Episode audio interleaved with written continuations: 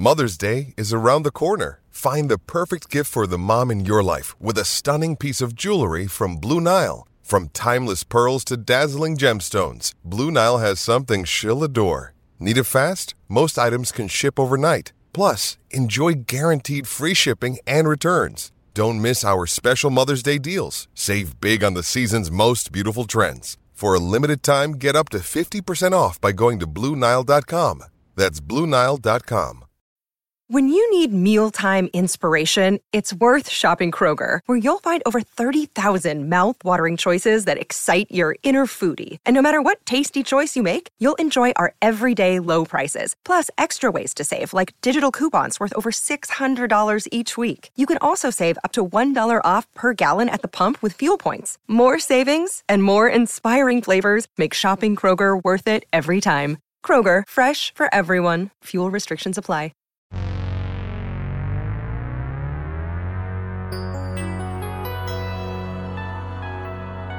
This is Larry H. Russell, host of Celtics Beat and author of Fall of the Boston Celtics. Thank you yet again for downloading the number one podcast on the web dedicated to the NBA's winningest franchise, Celtics Beat. CLNS Radio truly values your patronage. Because of your loyalty to making Celtics Beat the most downloaded weekly Celtics podcast online, we would love to offer a free copy of my critically acclaimed book available at clnsradio.com slash lhrbook. That's clnsradio.com slash lhrbook. Happy reading and enjoy today's broadcast.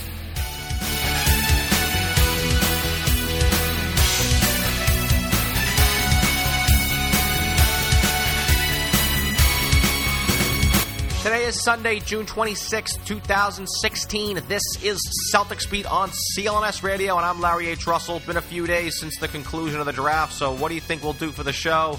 Of course, our 2016 NBA Draft Review show, and that'll be done with Scott Howard Cooper, who covers the draft and amateur prospects for NBA.com and NBA TV, as well as Ben Golliver from Sports Illustrated, where we are going to look more at what it meant and what it means for the Boston Celtics, the whole everything of that night on this very day, the last Sunday in June, right here on episode number 163 of Celtics Beat, which this week is being brought to you by Blue Apron blueapron.com slash Celtics Beat for two free meals with free shipping. And of course, two weeks to go in the contest to win four weeks of Blue Apron meals, $800 worth of food. Get in now. Subscribe, rate, and review Celtics Beat on iTunes. Subscribe, rate, and review this show to get in that contest. Thank you, Blue Apron, and thank you, American Farmers Network.com. Fourth of July countdown is officially on. Get the barbecue covered by the best meat money can buy at AmericanFarmersNetwork.com forward slash specials. I could really use the protein and an omega 3 fat pick me up more than ever right now. I'm just not feeling it here as we're three days from this past Thursday. I'm not feeling that draft at all. Now, remember, that's not going to set back the franchise. Didn't really last year after we thought would be a big, big draft, and it was bit of a uh, letdown in its own right, or at least we don't know yet. Although I'll actually credit to Jeff Goodman for tweeting this out, I believe on Thursday or Friday morning.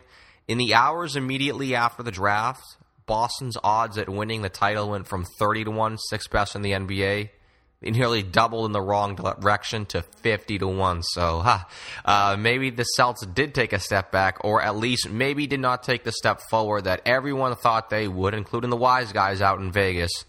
There's very little positive vibe from that night and that night specifically. And we've heard from everyone, and I want to get two more gentlemen in here to offer their takes from this past Thursday who each provide their own insight in different ways. But listen, as listeners of this show know, I am the last person to get worked up on trade rumors, the absolute last. Especially nowadays, I know some of it is based on clicks on the internet, downloads, TV ratings, etc. So me being personally let down from Thursday does not come from that the quote unquote failure to make a move. Ah, Danny let one get away.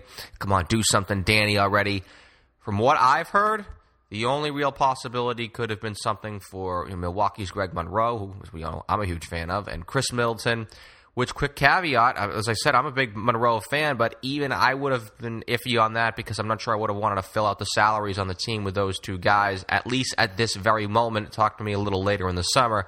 So I didn't go in a Thursday on the edge of my seat thinking July of 2007 would play itself out again, which so many people are doing, just waiting with bated breath, and the Celts and the media have done their part to drum that up too. And thus, when it doesn't happen, fans and some lesser educated media members have a backlash. And I'm not let down by that. I can tell you that. I'm let down in that I don't think the Celts improve their team in the immediate or in the future, which is kind of the whole point of these drafts, right? To improve your team. You had the third overall pick. And I don't want to hear like, oh, it's a two man draft. You can't really. Let me come on. I, I promise you, there will be a cascade of players who are going to make positive impacts huge impacts when they're in the league for years to come yeah, that are going to be picked outside the top two. I mean, third overall selection, that's an opportunity that does not come around too much. And by all accounts, they selected someone who has far and away the biggest bust potential. I'm not saying he's going to be a washout. Who am I to say that, what I know about these prospects? In terms of what I know about the draft and these guys, that's what Scott Howard Cooper will be here for later. I'm saying something that is not arguable. Jaylen Brown unequivocally has the biggest flop potential of the top eight, ten players selected. Major disclaimer I'm not the draft expert, but I looked into going into Thursday, and I've said on this show, I hope the Celtics add a player with a polished outside shot to help them there. I hope they get at least someone who could help next year with the impending loss of rotation guys like Evan Turner and Jared Sullinger. I'm not sure I would have been too keen on a project. And I was really hoping Danny didn't get enamored with workup types of players who look the part, who talk the part, but they're not the part. Think Jeff Green.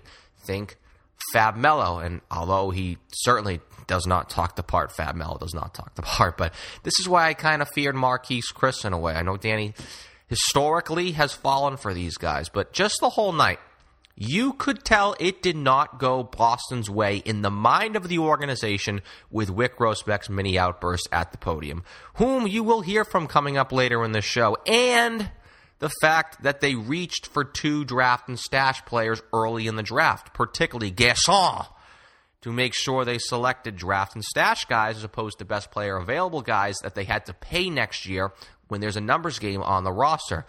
So you don't have to be a draft savant to see through that. And the best that we're hearing, the positive spin, hasn't been arguments for any of the players selected or what it really means for the team. It's been, oh, trust Danny. So while I do to an extent, that's really not something I wanted to hear or even feel myself coming out of Thursday. I was hoping it was a little better than that, right? But let's bring in Scott Howard Cooper of NBA.com right now. And Scott, let's start this off with Jaylen Brown. Back on these airways on Thursday, Ryan Bernardoni called in a CLNS Radio's live coverage on the draft and made as concise of an argument as you possibly could about the downfalls of Boston's top draft selection. Take a listen. What he is is he looks like a great basketball player, like standing there. He looks like a great basketball player, but he can't shoot. He can't pass. He turns the ball over a lot. He doesn't create turnovers. He doesn't block shots. I don't know what he does. I don't want to bog people down with the numbers necessarily, but it's not just WARP projections. Like there's a every statistical projection has him in the 30s, sort of 30s of like maybe 60 guys, or if you went to 100, he would be in the 40s. Scott, we will start off with your reaction to that. Well, I, am sure that there's probably a pretty common sentiment to that. Uh, but Jaylen is obviously far from a finished product. I can tell you that uh, in a lot of front offices around the NBA, people really liked him. Uh, that going number three is not any kind of big surprise. He's got the size already.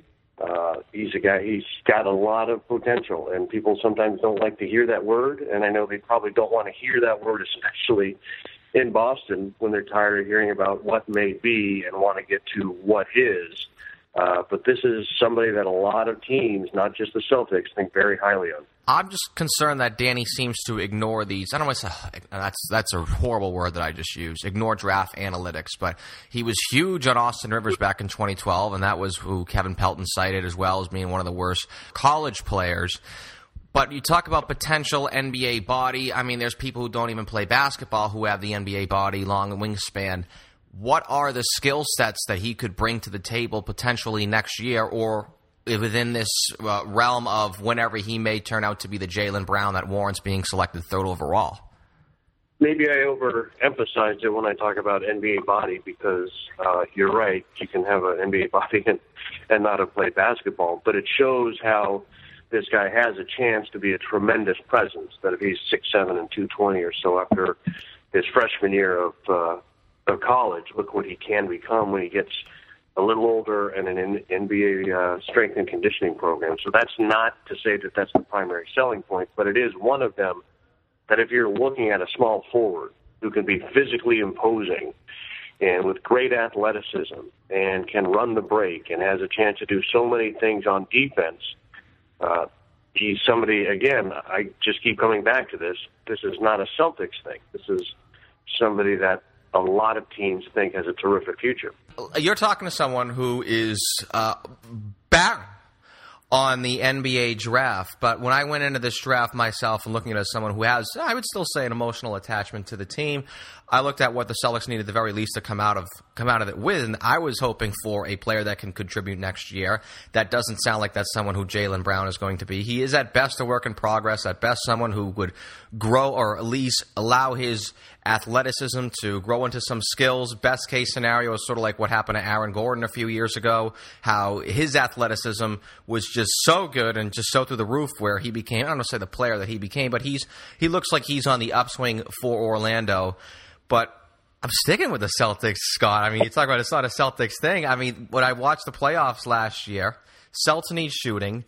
Danny Ainge, I, I don't think he really ever seems to put a premium on shooting when selecting players in the first round. I mean, he's, he's selected shooters before James Young, R.J. Hunter, but he's gone to guys like Tony Allen, Rajon Rondo, Marcus Smart, Avery Bradley, now Jaylen, guys that come out of, into the league well below average shooters, and it's Boston's biggest need. And there's no wonder the team hasn't ranked better than 27th in outside shooting over the last five years. So I'm going to flip it to this. You're sort of taking a, lukewarm position on the pick by saying that you, there are plenty of teams in and around the NBA that are high on him. But do you think that was Boston's best option at number three? And I'm not now. Let's exclude trades. I mean, not, not going any fantasy trades. Boston's best option with what was on the board at number three? I probably would not have gone that way. Um, and again, not every team would have gone that way. People think highly of him, but people think awfully highly of Dragan Bender. People like Buddy Hield a lot, especially for a team that, as you said, needs shooting. I'll just drop this one thing in here really quick in the conversation of what you said in passing. Of the several, there's several names that you mentioned there, guys who are non-shooters we can't knock those picks, right? Not nobody can knock. No. Nobody can knock get, getting Rondo that late in the draft. Uh, Avery Bradley's had a career and does something really well that will keep him in the league for a long time, and uh, and a, and a success. Uh, there were other names you mentioned in there that you're right are not shooters, but you can't knock Danny Ainge for the pick uh, or the the trade, if it's in the case of Rondo on, on draft night, uh, when guys work out. Um, you're right that, and I get especially the point that people want somebody that could have contributed now. That that was obvious, and you know what? So did Danny Ainge. Uh, it was clear that they were trying to do something uh, to get a veteran in there, and when it came down to it, could you have made a better case for for Buddy Hield because they needed shooters? Absolutely. Could you have made the same case for Dragan Bender? Uh, because he's a guy not a great shooter. It's not the Porzingis comparison that everybody wants to make, but certainly very skilled offensively, gets other people involved. Much more of a Toni Kukoc type than a Porzingis type. A uh, big guy that can handle and create and, and get passes to other people. So is there a counter argument to be made to Jaylen Brown? Absolutely. I'm not suggesting otherwise. There's there's several directions they could have gone there. I'll put you on the spot. Who would you pick the three? Um, Kris Dunn or Buddy Hield, and if you want me to make an absolute declaration, I would have gone Buddy Hield because yeah. I think that uh, the need is so pressing there, as you've just detailed, and he's 22, I believe, but he's got a lot of college experience. Uh, comes across as pretty mature. Certainly does not lack for confidence. He could have stepped into situations and and he would have been uh, throwing swagger all over town. So I think that a guy like Buddy, in temperament and in play, um, in experience, probably would have been that guy that was able to come in and fill a need and potentially help right away. I'll give another short question before I sort of transfer things as we go down the first round. Talked about this last week with Nicole Auerbach, fun little game he played, a little over under on how many years someone would be in the league. Now, this is not really a kind of a fair question to ask. Obviously, things can happen, but it's a good way to gauge, I think, the opinion in the shortest possible way we could of what you think of Jaylen Brown. Over under nine and a half years in the NBA for Mr. Brown. That's, I, I would say under, but you know what? If somebody has an eight year career, if it's at a pretty high level, that's not bad at all. And we have to remember that sometimes guys have a shortened career, uh, not because they weren't good enough, not because they flunked out after the rookie contract, but some guys just at certain points say, I think I can get by with the 150 million in the bank. Um, but yeah, I think anything around eight or nine years is a good career, and it obviously depends on what level those eight or nine years are. But if, if we're if I'm saying under and saying he's got eight years, it's no difference in saying I was more years. so just using it as a way, the best possible way we could possibly sort of gauge your opinion on Jaylen Brown, and especially Jaylen Brown. My, Go ahead. I was going to say, my opinion is he will have a long career. Okay. And if that is measured as eight years, if that is measured as ten years, I don't know how to pick nine and a half, but uh, he's going to have a long career.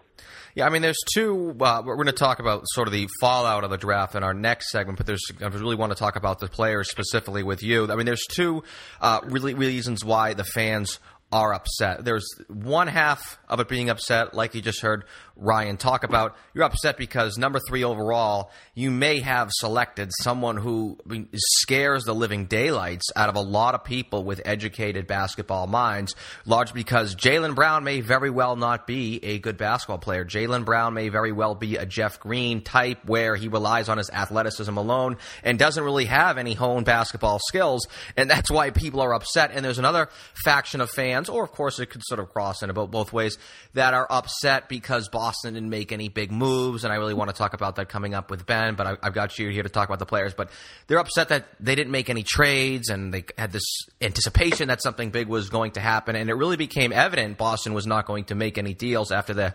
I hope I get this right, and maybe I'm sort of grandstanding here with a French accent. The Guerschon Yabusele. Uh, I think that too.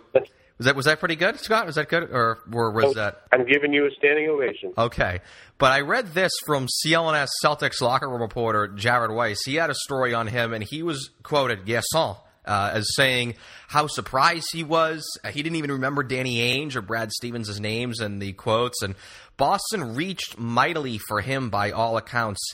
And on face value, at least from me looking at it, it seemed like they were a little desperate for a guy the new catchphrase, of course, draft and stash. So rather than pick someone who they thought was the best player available, they picked a player who they could throw overseas for a little bit so that way they didn't have to pay the salary. Is that a fair assessment, or can this this guy actually have a future in this league? Wait a second. He said he did not remember Danny Ainge and uh, Brad Stevens? He, he was taught when in the article, his quotes were he was talking about the coach, and he never cited Brad Stevens or Danny Ainge. Yeah that might worry me more than anything. He was else. very um, surprised that the Celtics picked him. Let's put it that way. Right, right. that's that's very uh, bold of him to say. Um, I'll, I'll answer your question this way. Yeah, he's. Uh, I think it was a surprise to a lot of people. Uh, somebody that was mentioned much more end of first round, beginning of the second uh, certainly a draft and stash candidate along those lines, but it was more for teams like the 76ers, for example, who had two picks in the 20s. Uh, maybe even the later Boston pick, the one in, in the 2023. Um, so something like that. So yeah, that was a bit of a surprise. Uh, the guy is one of those hard hat players um, that you're going to put in the game and say, go get rebounds, and whoever the opposing power forward is is going to know that he had a fight that night. Somebody's going to leave with bruises uh, anytime they play Yabusele. Yeah, he seems like someone fans are definitely going to get enamored with because he's going to be a great unknown for the next two years. And the next time the Celtics get out rebounded by in a random regular season game, they're going to say, oh, they better get that Yabusele guy over here because of just the fact that he's mysterious. And I'm surprised you have not mentioned the NBA body. He's like 250 pounds of solid rock muscle, I believe. Well, I don't know if I'm not into bodies as much as you're I am. I, I, am jealous. I'm jealous. Just, just, because I, just because I mentioned it with Jaylen Brown, you asked me one of the selling points on on Jaylen Brown, but uh, Yabusele is a tank.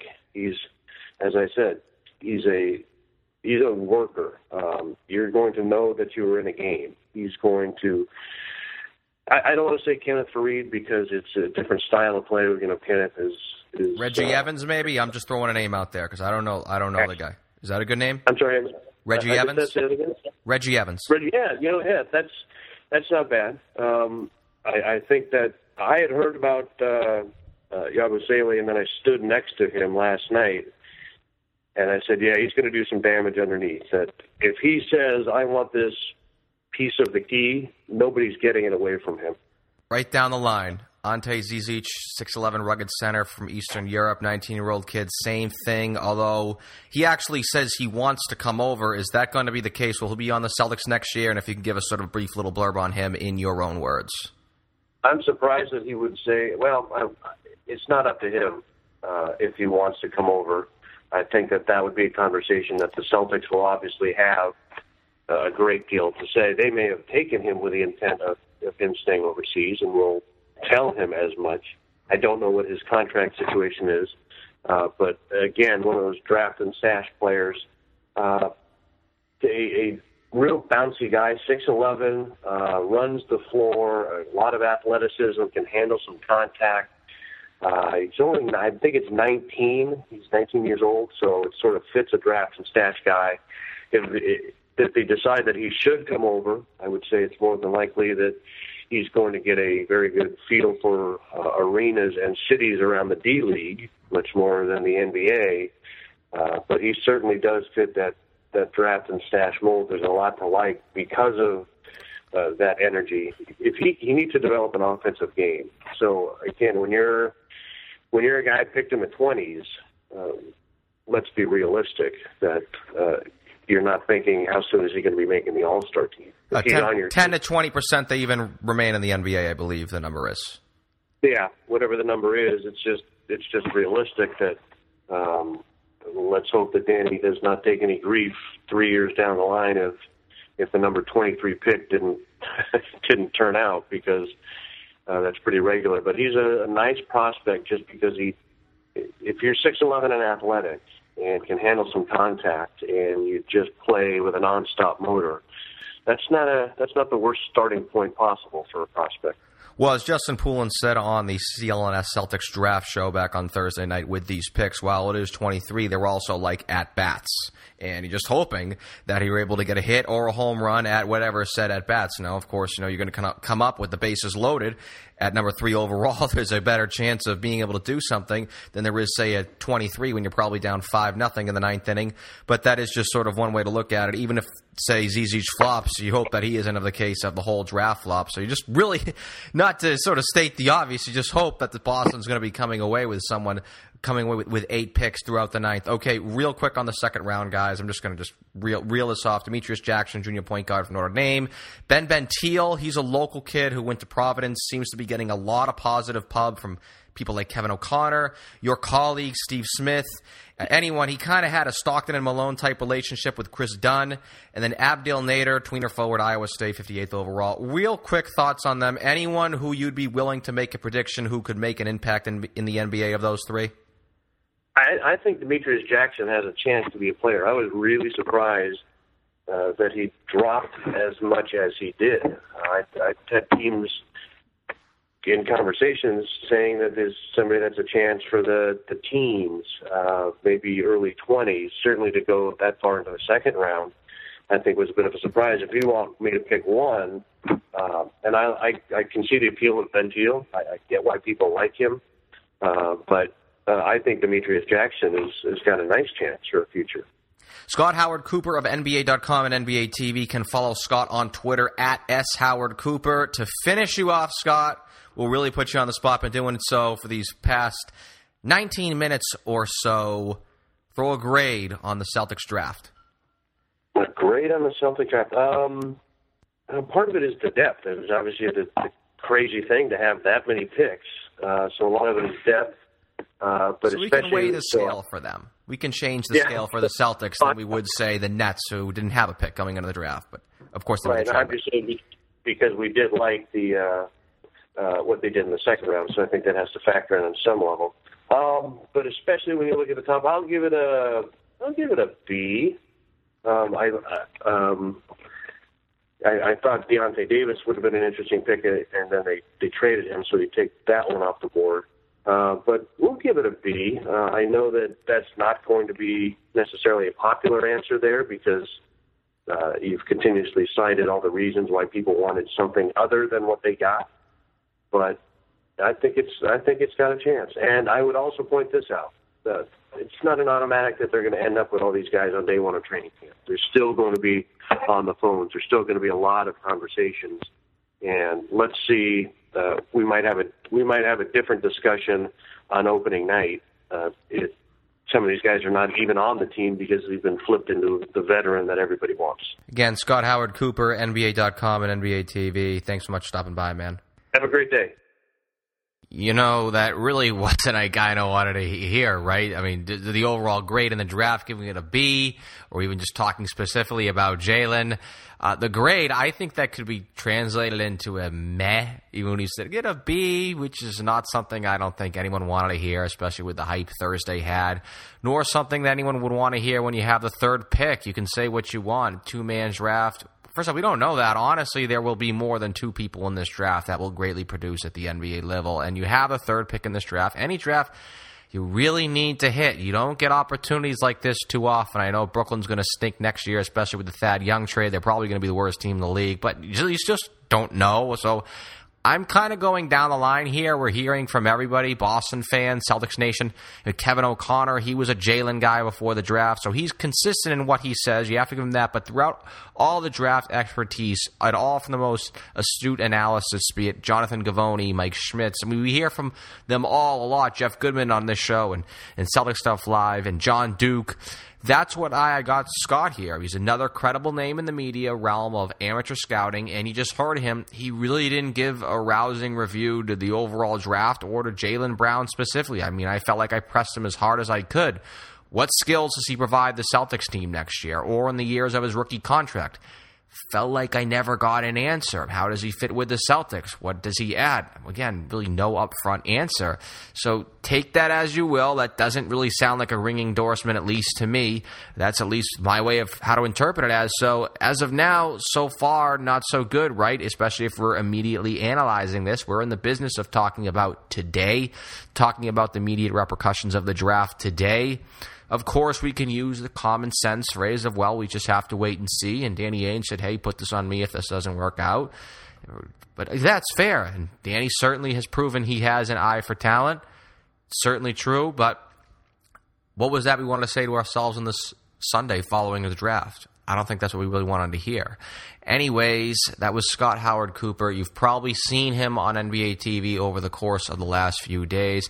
Can check him out as well as all of his recapping of the draft he has done since Thursday on NBA.com. Coming up, we've got Ben Golliver, NBA writer for Sports Illustrated, also host of SI's Open Floor podcast alongside Andrew Sharp, was going to use that segment to do a greater look at free agency and put it in our official predictions of who's going where, specifically since this begins next weekend. But something tells me we got to analyze everything that's happened over the last few days from this pick and what it means for the Celtics and all the other ins and outs. So you heard Scott talk about the actual talent of that was selected. What does it mean for the Celts? Again, Ben Golliver of SI coming up shortly. You're listening to Celtics Beat on CLNS Radio.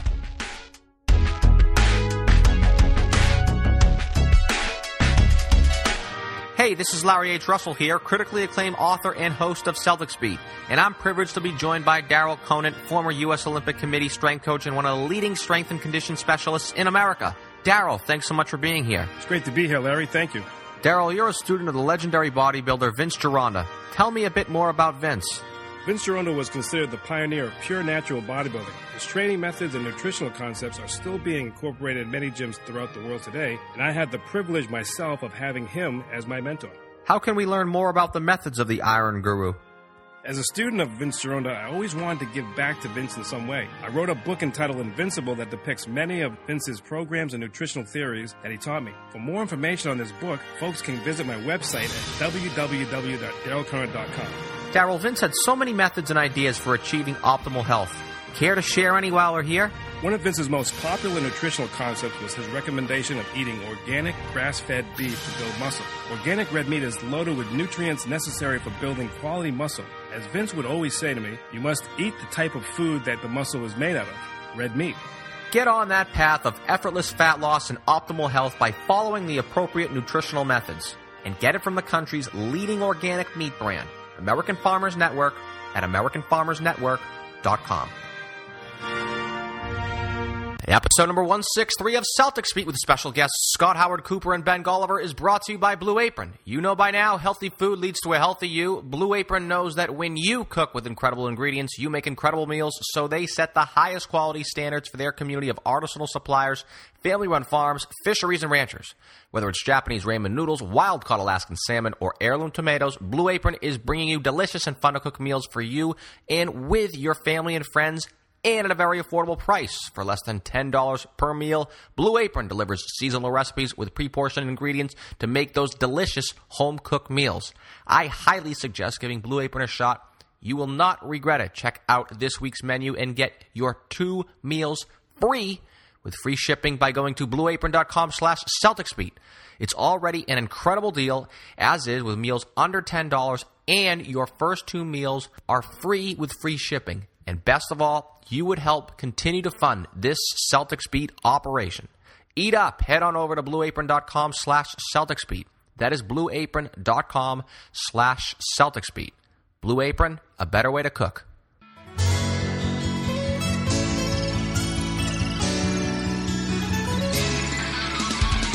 Yeah, I was actually, Ben, going to, and we're here with Sports Illustrated. Ben Golliver, I was actually going to use your segment to sort of transition out of the draft and get ready for the offseason and even free agency, which technically begins next weekend, 4th of July weekend, the real fireworks. But saw you on the Sports Illustrated live draft show. Fittingly, you had a Celtics hat right behind you that stuck out like a sore thumb. But you refer to the Celts not making a deal as the most surprising thing of the draft and of course, actually selecting Jaylen Brown third overall. So I'm going to give you a bit more than 90 seconds on that one.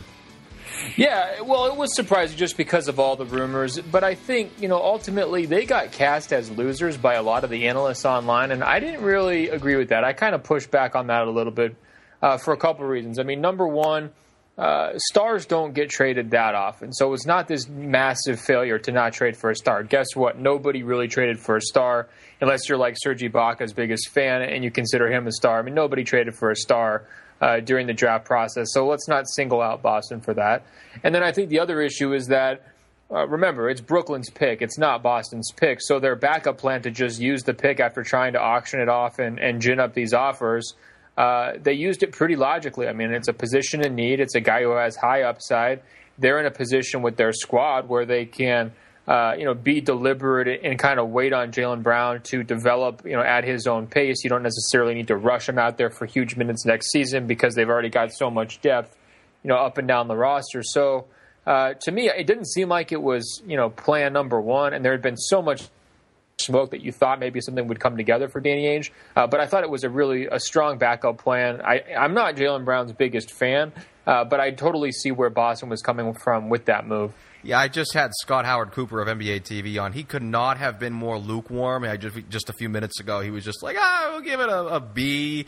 But I think that's almost the case of there may be so many people who are almost afraid of criticizing Danny Ainge because they don't want they just don't want to do that. Is there anything to that in terms of portions of the media's reaction to this draft? Of course, because there is a complete other side of this as well. There is a humongous negative reaction to this past Thursday night. Yeah, you know, there's a, I mean, there's a cat and mouse game. Like guys, you know, if you're, you know, an embedded reporter, especially on a beat, or if you're a national guy who's regularly using somebody as a source, like it gets to be difficult, and you get put into positions where it's hard to kind of speak your mind. Uh, you know, that's just kind of how the game works. Um, you know, at the same time, like this wasn't a completely off the wall, like Big George type draft pick by the Sacramento Kings at number 13, where nobody saw it coming and it was completely insane. And like, what the heck are the Kings doing? Uh, it's a de- there's a defensible logic behind the move, and so I think once the kind of uh, cooler heads prevailed, uh, you're going to see a little bit more rational analysis around this pick. I also think that. I mean, this is one of the problems when you're out there putting rumors out, when you're sort of a rumor monger and trying to, you know, get offers for your pick if you're not able to get those, and then you know you wind up having to take all those picks like they did, and you're drafting and stashing guys who your fan base has never heard of, like that's going to come home to roost on you a little bit. All that rumor talk, you know, getting the fans' hopes up is going to come back to bite you. And I think we saw that sort of later in the draft where some of their draft guys seemed like they were getting booed by the fans who were uh, in attendance at Barclays. Uh, you know, that's tricky. So you're kind of playing with fire there. But, you know, ultimately, I think the rumors are fun. Uh, and I definitely don't criticize a guy because he's not able to deliver on a trade rumor that's floating around on the internet. I've, well, hold on, though. I've, I mean, I've talked about this a little few times. I believe the Celtics, maybe even the Boston media, have created. I think the Celtics have a little to do with this because Danny Ainge mentioned it uh, even last, or was it a few nights ago in a press conference where he said, "Oh, hey, we have two uh, max salary slots. Don't forget about that." But they are there's always this insinuation of a transformative trade that's going to be that could very well happen tomorrow or five years from now. I, it's almost I believe that the Celtics, within conjunction with the media, have created an environment where something big is going to happen, and thus it kind of gets the lemmings. uh, Sorry for such a negative connotation. As sort of gets the lemmings kind of all revved up, and then when you go, and this isn't just last night. This is almost an identical reaction to last year when the Celtics put out a lot of rumors. They released it through their Twitter feed that they were trying to trade up in the draft. That was an official tweet, and when they didn't trade up in the draft. Sure enough, and they picked Rozier and uh, R.J. Hunter and the kid Marcus Thornton.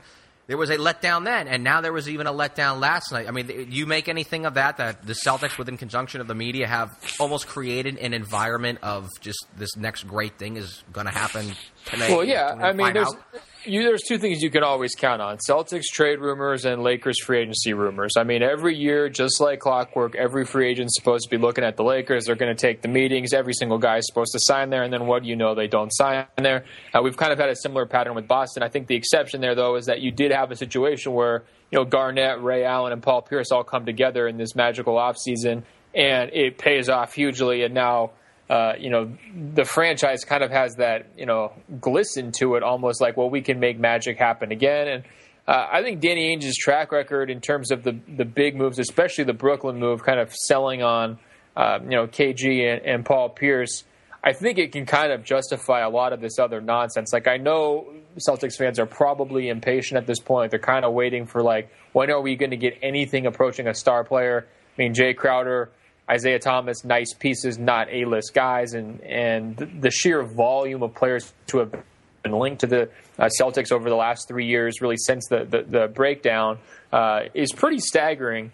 Uh, but I don't necessarily hold that against Boston. I guess I just look at it as part of the game here that uh, gets played between the media and between very popular uh, franchises who have these huge fan bases where I mean, if you go back to the, the trade of, of Pierce and Garnett, everybody knew that was going to be a long process, right? Do you want to spend that process excited and titillated by the possibility of rumors, or do you just want to, you know, go along with with nothing happening and just trust that somebody like Marcus Smart's going to finally bust through after three or four years, and just hope that Avery Bradley can make the leap? I mean, I, I think there's a certain uh, engagement factor uh, that almost falls under like sales and marketing, if you want to call it that uh, from the front office that you know fans shouldn't be uh, you know reacting too negatively to.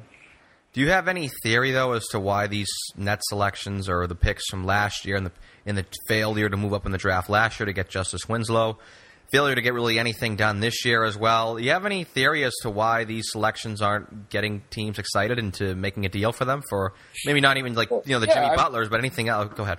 Yeah, no, I mean you had the number three pick in the two-player draft this year, so that kind of speaks for itself. And you know, Danny Ainge is not going to just settle; he's not going to take a discount for that that price. And then I also think, I mean, I it sounds to me like maybe you're putting more stock in these trade rumors than I do. I mean, there's the the I volume. I swear I do. Okay, good. Well, so then I'm, I'm with you then. I just don't think you need to obsess over a trade rumor that doesn't come through because anyone can put out a trade rumor. You know, being in a position where I used to do, I do more analysis now than I used to do uh, reporting. You know, kind of when I was coming up. Well, you want to, but pump, you know, being in the position of reporter, uh, yeah, coming you know coming through the you know the reporting pipeline, you hear just all sorts of nonsense, and if you want to put it out there, and it, it can be legitimate very quickly, the way that Twitter works now and the way that aggregators work. Uh, and that can be a dangerous thing. And again, I just don't ever look at a GM's job based on did he deliver on the rumors. I look at the actual moves that he's made. And if you look at the slow build that Boston's uh, you know pulled together here over these last couple years, I thought it was disappointing they weren't able to win a playoff series this year because that was the next logical step. But uh, you know, otherwise, like they've done a really nice job.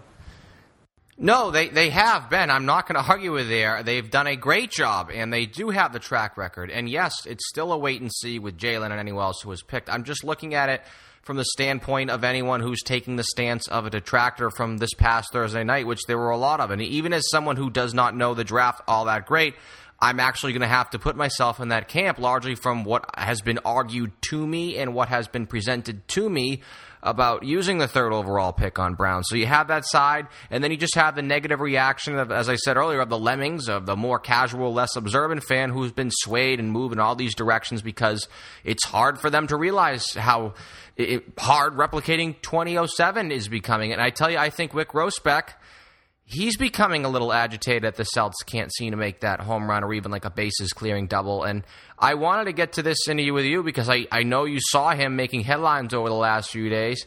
Take a listen to this. We weren't even close to any of the offers that came in today. It was none of them were even uh, in the mix. That was from the CLNS Radio YouTube channel, youtube.com slash CLNS Radio, youtube.com slash CLNS Radio. Also, the Wyc Grousbeck full press conference in its entirety will be available as bonus audio of this podcast, which can only be downloaded on this podcast through the CLNS Radio mobile app, again, as part of the bonus audio of this episode. So I've been talking to the folks within the organization, Ben. Heck, Mike Gorman has come on this show and laid it out time and time again how – teams are less willing to do deals with the Celtics because they're afraid of getting ripped off by Danny Ainge. Am I wrong to think think that, or even Mike is that that very well could be a part of Grousbeck's frustration and really downright anger of what he had to say Thursday night? Well, they didn't land a star player, so I think that's where some of the frustration is coming from, right? Like that would be your home run move, and they've been after it just as long as the fans have been after it, right? And so I think it's reasonable for them to share in those same frustrations that you're talking about, and, and have that be a primary motivation. Now, uh, is it people afraid of Danny Ainge? I mean, we've heard the same thing about Masai Ujiri up in Toronto, right? Like everybody's scared to trade with them now. You know, I think that know, I tend to think that's kind of bluster. Uh, I think any two executives in this league can get together and make a deal as long as the terms are fair and balanced on both sides. I think part of the problem, uh, you know, with with Boston's guys, and when I look at Boston's guys, I feel like Brad Stevens basically squeezes just about the most out of almost everybody he's got in his rotation. And so, if you're an opposing exec- executive, and and let's even say that you think my coach isn't as good as Brad Stevens, well, if you're bringing in in these three smaller pieces and trying to part the star player. Uh, are you completely confident you can get those three guys to play as well as they're playing in Boston, or do you worry that they take a step back and make you look bad? I think that could be part of it too. Uh, you know, in terms of uh, you know people being afraid to deal with Danny Ainge, I think everyone's going to be afraid to do the kind of deal that Brooklyn did, where you're sacrificing so much of your future, uh, you know, and, and leveraging so many assets into a single move that has significant backfire potential. Uh, you know, I think expecting Danny Ainge to be able to pull that kind of trade off again is completely unrealistic. Yeah, I think also too. I I really just think that Wyc got very emotional Thursday after being booed. He was certainly flustered by the fans. I spoke to one, pretty much the season ticket holder. I, am not sure if I can mention him by name. He said he was heartbroken when he saw that Wyc get booed the way he did. And I think that you do sort of couple that. I think that there is this uh, train of thought within the organization that teams are beginning to be afraid of doing trades with Danny Ainge, especially if you're having the play-by-play announcer say that on these airwaves. And uh, you can take my word for it, but uh, talking to the people that I have, they've said sort of the same thing. But there, it's also on the case of there really is only two real possibilities of something where something could have happened that we know of, and that being last year at the draft itself when they were talking about moving for Justice Winslow. That also had a lot to do with Charlotte. I believe it was Charlotte, right? The pop it was about uh, the Hornets. They, they switching all these names around, driving me nuts. The Hornets having an obsession with Frank Kaminsky, and they were probably just going to refuse any deal as is. I actually had a funny conversation that sort of re-triggered my mind. Uh, Chris Forsberg on last week's show, and I referenced that proposed trade last year to move up. We don't know, and there was a lot of discussion too. We don't really know how that trade looks. Now, at this point last week, it said, wow, that potential trade with Charlotte would have been a disaster for the Celtics. Now it's the big debate is who would you rather have? And this sort of goes back. And I, I, was just I used Scott to, to, talk specifically about the prospects, and I was going to talk to you about the fallout. But I, I should get your opinion on this because you're sort of taking a, a, a, lesser stand of being aggressive against Boston's draft, particularly the Jaylen Brown pick, which has gotten a lot of negative reaction from a lot of people in and around Boston and nationally. I want to real quickly on this. Justice Winslow, Jaylen Brown. If I had to sort of put you on the spot on that one, who do you think a better NBA career? Uh, you know, I'd probably lean Justice Winslow. I was a big Justice Winslow guy last year, and I think he had a, a nice rookie season. The advanced stats seem to like him. Impact stats definitely like him. Uh, great body. I mean, Jaylen Brown's going to have a great body too, no question. Uh, I think maybe you can you know shift and, and use uh, Winslow in more different ways, especially right now. Uh, then you know I think you're going to get more instant impact from a Winslow during his rookie than you're going to see from Jaylen Brown next season. Uh, obviously, both need to work on their shooting. You probably project Jaylen Brown as a better shooter long term, uh, and maybe a little bit more playmaking potential as well offensively. Uh, you know, I think I just view Justice Winslow as I don't know, less risky or a little bit more certain. I think that there's more variability to the ceiling and the basement uh, for Jaylen Brown, which is, you know, a reasonable risk to take if you're Boston at three and uh, nobody's really jumping out. You. I mean, part of the reason why I'm willing to give uh, Boston a little bit of a pass here at three is that I liked a lot of the guys who were on the board, but I wasn't necessarily like completely in love with any of them. Uh, and you know, maybe my favorite guy at number three would have been Jamal Murray, but fit wise, it doesn't really make a lot of sense in Boston. I mean, Jaylen Brown definitely makes more sense fit wise, roster fit wise, positional fit wise. Um, so I can see that. I think other people might have been, you know, pro Dragan Bender. I know I was on a panel last night with Luke Winn, who was, you know, really singing Dragan Bender's praises. Uh, you know, is there a spot for them, and is there as much developmental time as he's going to need in ball handling and so forth? Uh, you know, available uh, in Boston. You know, maybe not compared to a place like Phoenix where you know they don't they're not on any kind of timeline. I mean, they could take years to develop him. Uh, so from you know Bender's standpoint, Phoenix is probably a better fit for him. So uh, you know, I think it was a situation where they kind of had to you know. They already lost this year's draft when they didn't get a top two pick. I guess that's kind of how I looked at it, and that's a ping pong ball thing. That's not a, a decision making thing. Um, and if their scouts felt that Jaylen Brown uh, was the best available guy, then let's see how it shakes out. Uh, but yeah, I mean, if, if he was in last year's draft, I don't see any way that Jaylen Brown goes three. And I think if he was in next year's draft, I don't see any way he goes that high either. Real quick though on Jaylen Brown, I'm sorry for sticking with him though. Real quick though, because I mean you just seem to be backing him up a little bit. Did concern you at all that his advanced analytics or all of his efficiency numbers, albeit one year at Cal, but I, I consider a full year a decent sample, decent enough sample size in my eyes are you concerned at all that they were lackluster? Uh, yeah, no, I, I, don't love him as a prospect, and there's a couple things. I mean, he to me he washes out of games too. Like he'll just disappear, he'll just kind of fade into the crowd, and he doesn't make a oh, big Jeff impact. Green. Yeah, so well, yeah. I mean, you can kind of make that comp. Uh, I haven't heard that one before, but that's interesting. Uh, but yeah, to me that, that's that's a problem, and it kind of the eye t- test matches the stats with him a little bit. Is that he does fade at the same time uh, there wasn't that many one and uh, done guys. He's been highly regarded by all the major scouting services, you know, for quite a while.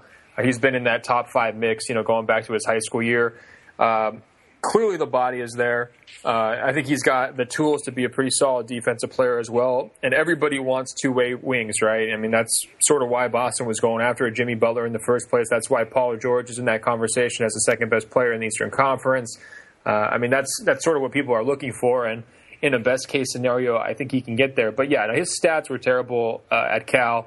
He also finished with negative momentum. I mean, he was really kind of trudging to the end in their short tournament run and, and down the stretch. Um, but you know, there's been some buzz that he's really worked to improve his shooting, uh, and that he, he shot it better during workouts, uh, maybe than he did during the regular season. Um, but you know, you have to kind of adjust your expectations because he is a one and done guy. I mean, this isn't Buddy Hield after four years. You know what I mean? Like you have to give a little leeway for these guys to kind of figure things out, to mature, and to kind of get where they're going to be.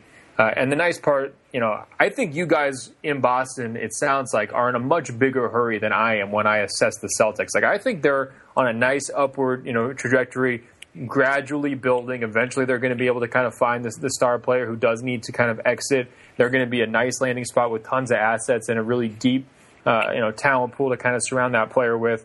Great coach, stable front office very committed ownership group. I mean, there's so many franchises out there that don't have all those things I just mentioned.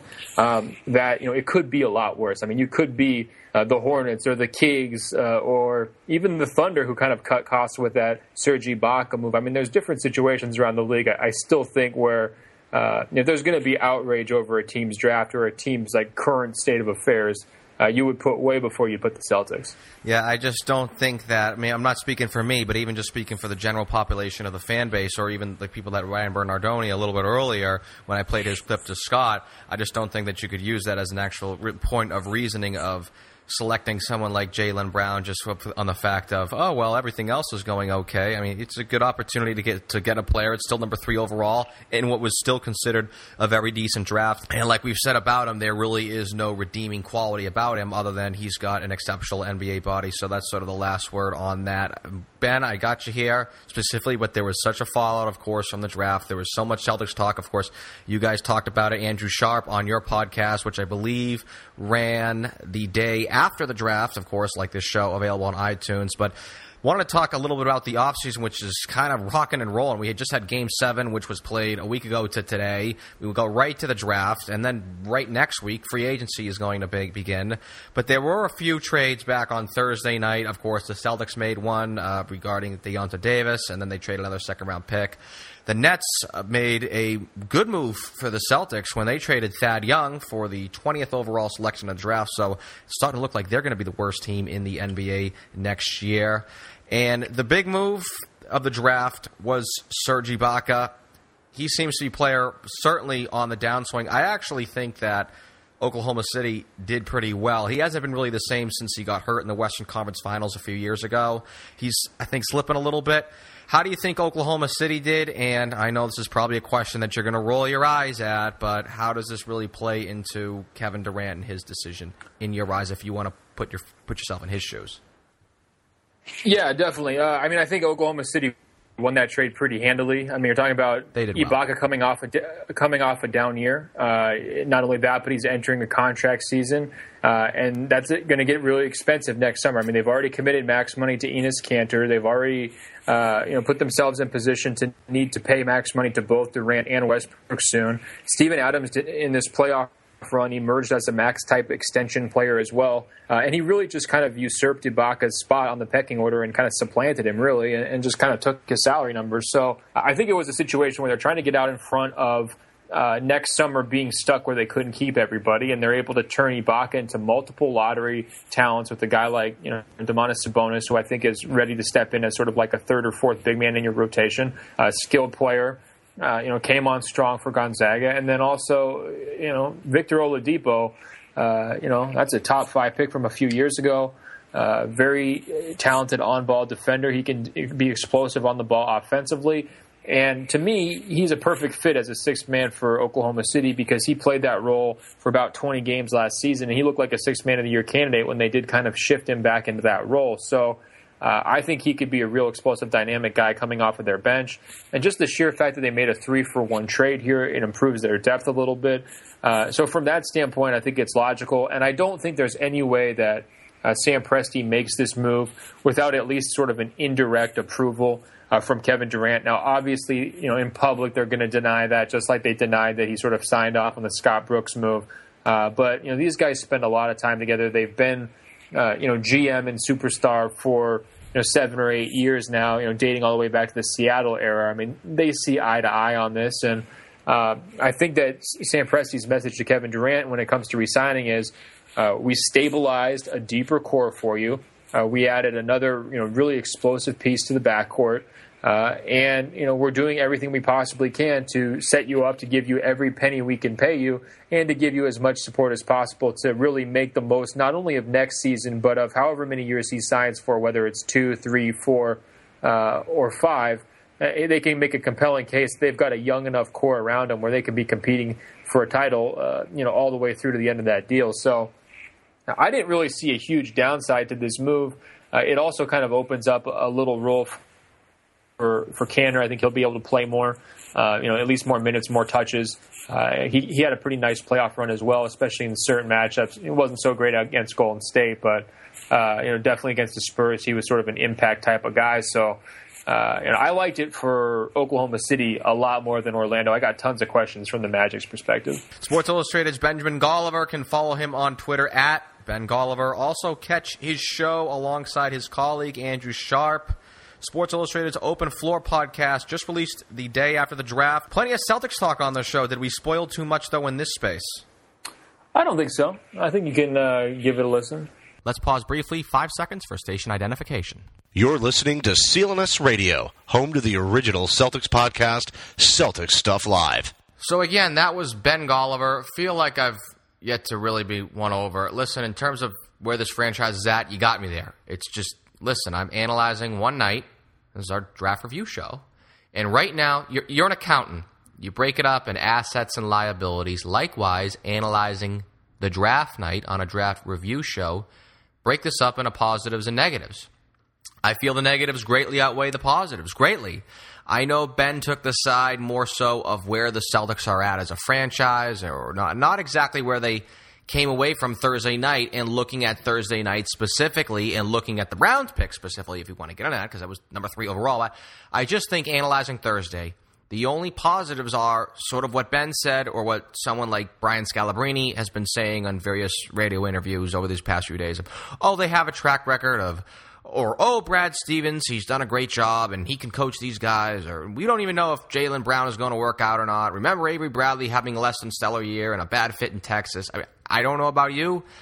I was really hoping for more than that coming out of Thursday. In fact, I, I definitely know about you. I know most of you, Celtics Nation, really wanted a, to continue to ride a wave of momentum from another great year, a 48 win season wave momentum for this franchise continuing throughout the summer that we seemingly feel that they were on, probably as past tense, but it's almost like a replica of last year, right? They had that great season, 40 wins when everyone thought they'd be one of the worst teams in the league, and there was a big hype going into the draft. They had a couple picks moving up, and it was a clunker. Sorry to say, but that's just my opinion, mine only. I mean, you, you want to hear something a little more uh, jovial? uh, possibly even a little more educated. You want to feel a little better about the Jaylen pick? You just heard him, Justin Poulin of Celtics Stuff Live. So he's going on the air tomorrow with draft savant John Duke. Had a nice chat actually with John in our Facebook group uh, regarding the pick, the Celtics Beat Facebook discussion group, facebook.com slash Celtics Beat. The whole draft. Uh, hear them a little more detailed tomorrow on Celtics Stuff Live, Monday on CLNS Radio, also, their live draft show, now available on demand, probably ran nearly six hours. It's broken up into many parts, but that is on the CLNS Radio Celtics postgame show feed. Relive the draft, immediate reactions. They went live for, like I said, nearly six hours during the draft.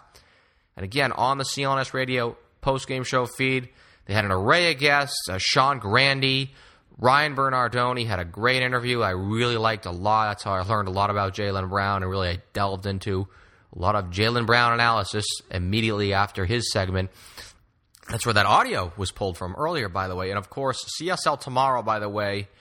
Where can you get all of this content, including the bonus audio of this episode, which features Wyc Grousbeck's press conference in its entirety? Again, CLNS Radio mobile app available for your iPhone or Android. Shuffle through all of CLNS's shows. CLNS Radio, the leading online provider of audio video coverage of the Boston Celtics. Download the free CLNS Radio mobile app right now to see why. Believe me, it is worth it. I come on the air once a week. You want continuous Celtics coverage throughout the offseason, nearly every single day. Again, get that app. And please just help support this show and all of our podcasts, all of those who work as hard as they do. Justin, Jared Weiss, John Duke. Got to throw Kyle George's name in there. The Garden Report was exceptional Thursday. Again, all please, CLNS Radio mobile app. And if you even want to go even a little further, love if you gave our sponsors a shot, like American Farmers Network and Blue Apron. BlueApron.com slash Celtics Beat, BlueApron.com slash Celtics Beat. Means a lot to us. It's a great deal. Two free meals, free shipping. Give it a shot. It's great, convenient, cheap, and healthy food. Even if you don't like it, which you will, again, you really help this show. So we love if you could do that. Or again, just the easy way, simply just download the CLNS Radio mobile app or subscribe, rate, and review Celtics Beat on iTunes. That's enough begging from me. Time for a little shouting. We do this every week to put the wrap on the show. Music for Celtics Beat was provided by Will Rock, High 209, Chuck Beats, and Steph Legrato. Be sure to follow us on social media. Our Twitter handle is Celtics underscore beat, and you can like Celtics Beat on CLNS Radio on Facebook to keep up with the show at facebook.com slash Celtics Beat. Also, Google Plus Celtics Beat on CLNS. Big thanks to our guests this week Scott Howard Cooper, NBA.com, and Ben Golliver of Sports Illustrated. More thanks to today's sponsors, Blue Apron American Farmers Network, and most importantly, our audience. Thank you once again for tuning in to yet another week. For our staff writer, Eddie Santiago, founder of the network, Nick Gelso, myself, the executive producer and host, I'm Larry H. Russell. See you next Sunday for another edition of Celtics Beat, powered by CLNS Radio.